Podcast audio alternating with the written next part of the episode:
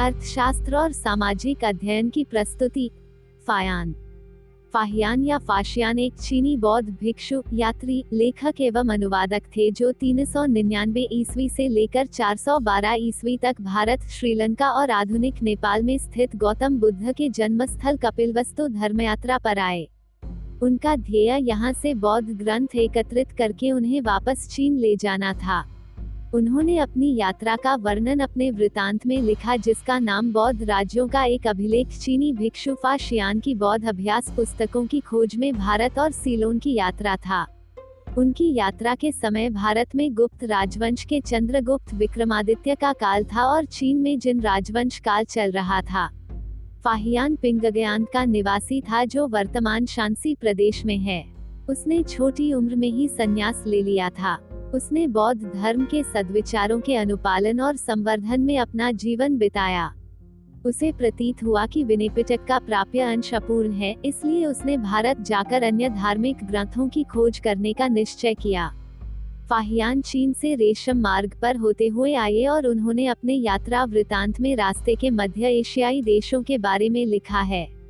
सर्द रेगिस्तानों और विषम पहाड़ी दर्रों से गुजरते हुए वे भारतीय उपमहाद्वीप के पश्चिमोत्तरी क्षेत्र में दाखिल हुए और पाटलिपुत्र पहुँचे। फिर वे दक्षिण में श्रीलंका भी गए जहाँ उन्होंने कहा कि वहाँ के मूल निवासी दैत्य और अजधे ड्रैगन हुआ करते थे। स्थान स्थान से एकत्रित की बौद्ध ग्रंथ और प्रतिमाएँ लेकर वे समुद्री रास्ते से श्रीलंका से पूर्व को निकले जहाँ एक भयंकर तूफ़ान ने उनके जहाज़ को भटका दिया और सौ दिनों तक सागर में भटक कर वे जावा द्वीप, आधुनिक इंडोनेशिया पर जा पहुँचे। वहाँ से वे आगे निकले और चीन के आधुनिक शांदोंग प्रांत में लाओशान पहुँचे। फिर शांदोंग की उस समय की राजधानी चिंगझोऊ नगर में उन्होंने एक वर्ष तक रुककर अपने साथ लाई गई सामग्री को संगठित और अनुवादित किया।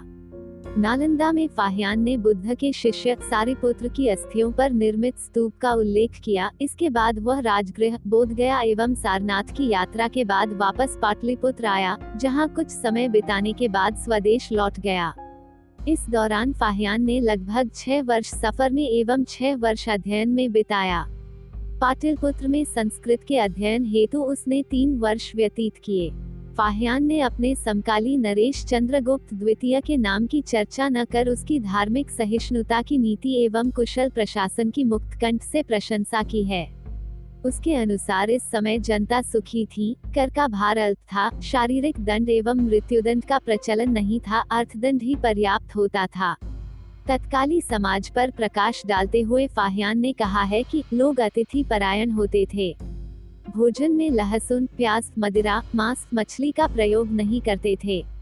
फाहियान ने चांडाल जैसी अस्पृश्य जाति का भी उल्लेख किया है, जिनका एक तरह से सामाजिक बहिष्कार किया जाता था।